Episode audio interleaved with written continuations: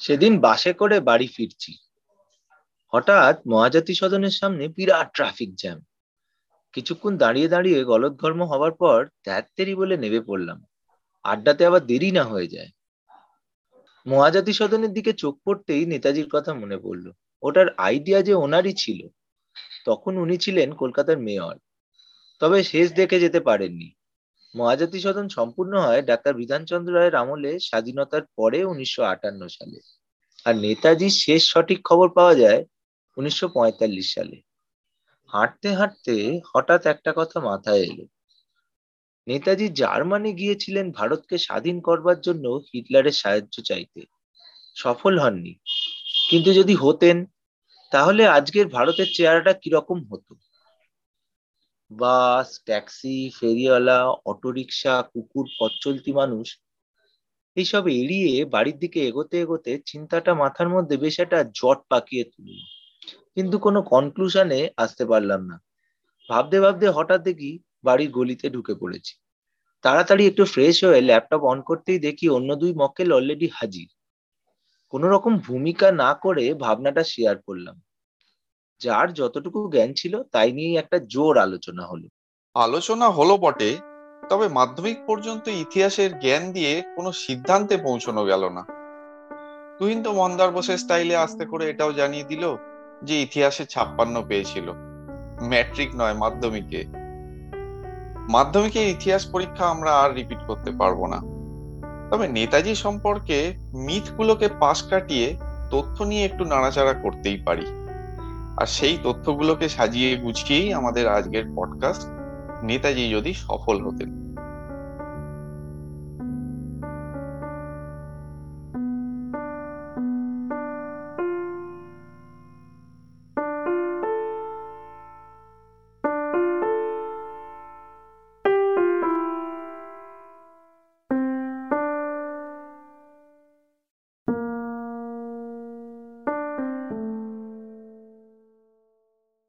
দেখ, নেতাজি আর হিটলারের মিটিং যদি সফল হতো, তাহলে ঠিক কি হতে পারতো সেটা আন্দাজ করতে গেলে আমাদের দুটো জিনিস জানা খুব প্রয়োজন।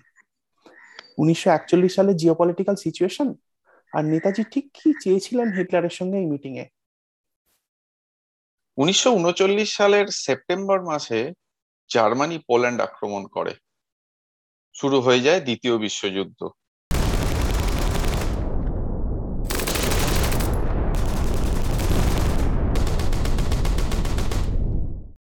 এর কিছুকাল পরেই ইউকে আর ফ্রান্স জার্মানির বিরুদ্ধে যুদ্ধ ঘোষণা করে আর খুব তাড়াতাড়ি সারা পৃথিবীর মুখ্য শক্তিগুলো দুটো দলে ভাগ হয়ে যায়। Allied power and axis power UK France Soviet Union এবং আমেরিকা এরা ছিল অ্যালাইড পাওয়ারে আর অ্যাক্সিস পাওয়ার মানে অক্ষ শক্তির প্রধান শক্তি ছিল জার্মানি, ইটালি ও জাপান। ভারতবর্ষ ব্রিটিশ সাম্রাজ্যের অধীনে থাকার ফলে ভারতীয় সৈন্যদের মিত্রশক্তির হয়েই লড়তে হয়। এদের সংখ্যা নেহাত কম ছিল না। দ্বিতীয় বিশ্বযুদ্ধের শুরুতে ব্রিটিশ ইন্ডিয়ান আর্মির সংখ্যা ছিল দু লাখের একটু বেশি, যেটা বিশ্বযুদ্ধের শেষে বেড়ে দাঁড়ায় পঁচিশ লাখ। এই আর্মি মৃত্যশক্তির হয়ে ইউরোপ, নর্থ আফ্রিকা এবং সাউথ এশিয়াতে যুদ্ধ করে। তথ্য অনুযায়ী প্রায় সাতাশি হাজার ভারতীয় সৈন্য দ্বিতীয় বিশ্বযুদ্ধে প্রাণ দেয়। এইবার দেখা যাক উনিশশো চল্লিশ সালে কি ঘটছিল।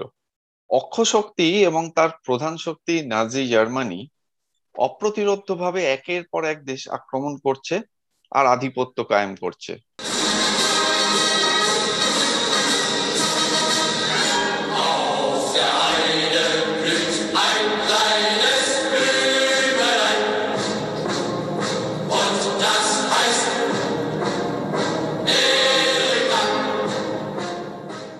সেই সময়ের বহু বিশেষজ্ঞ ভবিষ্যৎবাণী করেছিলেন যে বিশ্বযুদ্ধে অক্ষশক্তির অর্থাৎ জার্মানিরই জয় হবে পৃথিবী জুড়ে ব্রিটিশ সাম্রাজ্যের অবসান ঘটিয়ে জার্মানি আধিপত্য কায়েম করবে। আচ্ছা এই নাচি জার্মানির উদ্দেশ্য কি ছিল? এটা বলার জন্য আমাদের আরও পাঁচটা পডকাস্ট লাগবে। তবে খুব সংক্ষেপে বলা যায় যে হিটলারের আন্ডারে নাৎসি পার্টি ছিল এক্সট্রিম ন্যাশনালিস্টিক ওদের উদ্দেশ্য ছিল সারা পৃথিবী থেকে জার্মানির সমস্ত প্রতিপক্ষকে নিশ্চিন্ন করে দিয়ে জাতি হিসেবে নিজেদের সবার উপরে প্রতিষ্ঠা করা। লক্ষ্যে পৌঁছতে জার্মান বাদ দিয়ে অন্য যে কোনো জাতির লক্ষ লক্ষ মানুষকে নির্বিবাদে খুন করতে এরা দ্বিধা করত না। ইনফ্যাক্ট সেটা করেও ছিল। কিন্তু নেতাজি সুভাষচন্দ্র বোসের মতো মানুষের আদর্শের সঙ্গে তো হিটলারের নাৎসি জার্মানির আদর্শ কোনোভাবেই মেলে না। তা মেলে না বটে। আর এটা একটা ইডিওলজিক্যাল প্যারাডক্স এর আগে নেতাজি বিভিন্ন পত্রিকায় হিটলারকে নিষ্ঠুর বলে সমালোচনা করে প্রবন্ধ লিখেছিলেন। ইনফ্যাক্ট উনি জার্মানিতে থাকাকালীন জার্মানি যখন সোভিয়েত রাশিয়া আক্রমণ করে, তখন তার তীব্র বিরোধিতা করে জার্মানির ফরেন অ্যাফেয়ার্স মিনিস্টার ভন রিপেন্ট্রপকে চিঠি লেখেন। কিন্তু তারপরে উনি ভারতবর্ষের স্বাধীনতার জন্য হিটলারের শরণাপন্ন হন। তাই চাণক্যর নীতি the enemy of my enemy is my friend প্রয়োগ করেন। সাদা বাংলায় যাকে বলে, আমার শত্রু শত্রু হলো আমার বন্ধু। নেতাজির প্রধান শত্রু তখন ব্রিটিশ, আর ব্রিটিশদের সবচেয়ে বড় শত্রু তখন অক্ষশক্তি মানে হিটলারের নাজি জার্মানি। তাই উনিশশো একচল্লিশ সালে জানুয়ারি মাসে গৃহবন্দী অবস্থা থেকে সিআইডির চোখের ধুলো দিয়ে নেতাজি আফগানিস্তান আর সোভিয়েত রাশিয়া হয়ে সোজা বার্লিনে উপস্থিত হন। আচ্ছা উনি কি জার্মানিকে সরাসরি ভারতবর্ষ আক্রমণ করতে অনুরোধ করেছিলেন? না না না সেটা উনি করেননি। আসলে এই জায়গাটা একটু ক্রিটিক্যাল ভেঙে বলা দরকার। ওনার প্ল্যান ছিল যে বিদেশের মাটিতে ইন্ডিয়ান গভর্নমেন্ট ইন এক্সাইল তৈরি করা এবং জার্মান সরকারের কাছ থেকে তার রেকগনিশন আদায় করা। অন্যভাবে বলতে গেলে যেটা দাঁড়ায় সেটা হলো উনি চেয়েছিলেন ওনার নেতৃত্বে ভারতের বাইরে একটা পলিটিক্যাল গ্রুপ গঠন করা যেটাকে জার্মানি সরকারিভাবে ইন্ডিয়ান গভর্নমেন্ট বলে রেকগনাইজ করবে। ঠিক তাই। উনি আরও চেয়েছিলেন যে অক্ষশক্তির হাতে ধরা পড়া পঞ্চাশ হাজার ভারতীয় সৈন্য নিয়ে একটা সেনাবাহিনী গঠন করতে। সেই সেনাবাহিনী জার্মানির সাপোর্টে ব্রিটিশদের হারাবে এবং ফাইনালি ইন্ডিয়ান গভর্নমেন্ট ইন এক্সাইলের হাতে ভারতের শাসনভার তুলে দেবে। এই দাবি কিন্তু নেতাজি সরাসরি হিটলারকে পেশ করতে পারেননি। করেছিলেন জার্মানির ফরেন অ্যাফেয়ার্স অফিসারদের মাধ্যমে। জার্মানি পৌঁছবার পরে প্রায় দেড় বছর হিটলারের সঙ্গে নেতাজির সাক্ষাৎ হতে সময় লাগে। উনিশশো বিয়াল্লিশ সালের মে মাসে মুখোমুখি দেখা হয় এই দুই ব্যক্তিত্বের। আচ্ছা এই মিটিং এ ঠিক কি আলোচনা হয়? দেখ ওনাদের মধ্যে কিছু কথাবার্তা হয়েছিল। সেটাকে আলোচনা বলা যায় কিনা বলতে পারব না। নেতাজিকে খুব বেশি কথা বলার সুযোগই দেওয়া হয়নি। তাই অনেক রাইটার তো ওটাকে মিটিং না বলে এনকাউন্টার বলেন। হিটলার স্পষ্ট ভাষায় জানিয়ে দিয়েছিলেন যে ভারতবর্ষের স্বাধীনতা নিয়ে ওনার কোনো আগ্রহ নেই। সেই সময়ের ভারতবর্ষকে উনি স্বাধীনতা পাওয়ার যোগ্যই মনে করতেন না। ওনার ধারণা ছিল যে ভারত স্বাধীনতা পেলেও নিজেদের গুছিয়ে নিতে আরও অন্তত একশো বছর সময় লাগতো। ওই মিটিং এ নেতাজির আশাভঙ্গ হলেও উনি আরও প্রায় এক বছর জার্মানিতে থাকেন। উনিশশো সালে ফেব্রুয়ারি মাসে নিজের স্ত্রী ও কন্যাকে জার্মানিতে রেখে সাবমেরিনে চেপে জাপান চলে যান। এখানে বলা যেতে পারে যে নেতাজির দীর্ঘ দু বছরের প্রচেষ্টা প্রায় পুরোটাই ব্যর্থ হয়। কিন্তু এখানেই আমার মনে একটা প্রশ্ন যাচ্ছে জার্মানি কি নেতাজির দাবি মেনে ওনার তৈরি আর্মিকে সাহায্য করে ভারতকে ব্রিটিশ মুক্ত করতে পারতো? এটা প্রেডিক্ট করা খুব শক্ত। এই সময় সারা পৃথিবী জুড়ে খুব দ্রুত ক্ষমতার এপিসেন্টার পরিবর্তন হচ্ছিল। মনে রাখতে হবে যে উনিশশো বিয়াল্লিশ তেতাল্লিশ সালে ব্রিটিশ সাম্রাজ্য অনেকটা দুর্বল হয়ে গিয়েছিল। ওদের সমস্ত ফোকাস তখন ছিল দ্বিতীয় বিশ্বযুদ্ধের ওপর। তাই সেই সময়ে যদি জার্মানির সাহায্য করা সেনাবাহিনী ভারত আক্রমণ করত, তাহলে ভারতকে ব্রিটিশ শাসন মুক্ত করলেও করতে পারত। সেটা বাস্তবায়িত হলে তারপরের ব্যাপারটা আরও ক্রিটিক্যাল হতো নাকি? হিটলার কি ভারতের শাসন সম্পূর্ণভাবে নেতাজির হাতে তুলে দিত? আর সেটা হলেও ভারত কি জার্মানির হাত থেকে সম্পূর্ণ মুক্ত হতো নাকি তথাকথিত স্বাধীন ভারতীয় সরকার জার্মানির হাতের পুতুল হয়ে থাকতো? এক্সেলেন্ট কোয়েশ্চেন রাহুল কি বলিস? দেখ হিটলারের ফিলোসফি কনসিডার করলে নেতাজির হাতে ক্ষমতা হস্তান্তর কখনোই হতো না।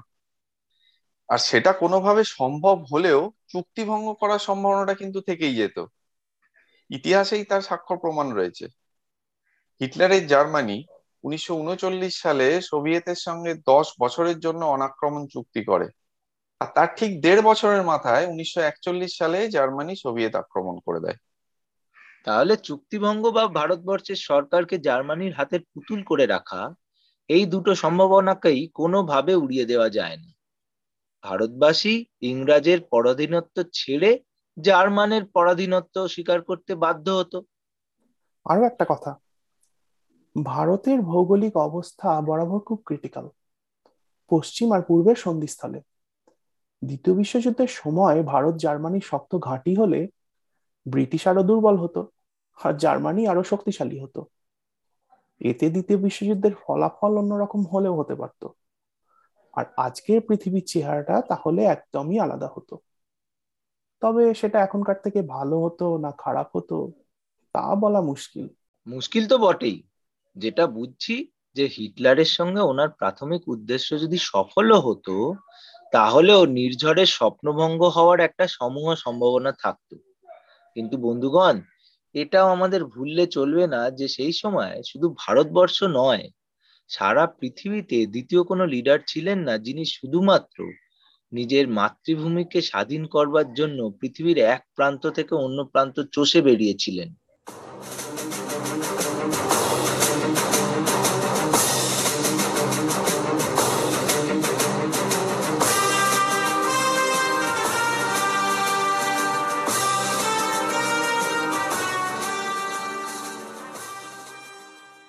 এই জন্য আজও বহু ভারতবাসী এটা মনে প্রাণে বিশ্বাস করেন যে ব্রিটিশের ভারত ছেড়ে যাওয়ার পেছনে মূল কারণ ছিল নেতাজি এবং আজাদ হিন্দ ফৌজ। লালকেল্লায় আইনে অফিসারদের ট্রায়াল ব্রিটিশ ইন্ডিয়ান আর্মি এবং আপামর ভারতবাসীর মনে এক ভয়ঙ্কর আলোড়ন তুলেছিল। আর সেই আলোড়ন ব্রিটিশ সাম্রাজ্যের গোড়া ধরে নাড়িয়ে দিয়েছিল। যাকে, সেসব নিয়ে আরেকদিন আড্ডা মারা যাবে। আজকের মতন এই আলোচনার এখানেই ইতি টানা যাক। এই নিয়ে আর বেশি বকবক করলে মাথা ঘুরতে শুরু করবে। আহ মাথাটা হালকা করার জন্য বরং তুহিনের কালেকশন থেকে একটা সুন্দর গান শোনা যাক। কি বলিস বিশ্ব? অতি উত্তম প্রস্তাব। একটা শান্তির গান হলে মনটাও বেশ শান্ত হয়। শান্তির গান? এ ব্যাপারে আমার একটা খুব প্রিয় গান আছে জন লেনারের ইমাজিন আরে বাস। বিটলস এটা জাস্ট বিটলস যুগের শেষ হবার পরের গান বিটলস নয়। এককভাবে এটা লেনানের সবচেয়ে জনপ্রিয় গান আমি যদিও কনফার্ম নই, অনেকের মতে এটা ওনার স্ত্রী ইয়কো ওনার লেখা আর গানটা যেন যুদ্ধ, হিংসা, বিভেদ এসবের অ্যান্টিথিসিস যাক, কথা না বাড়িয়ে গানটা শোনা যাক Imagine there's no heaven. See if you try.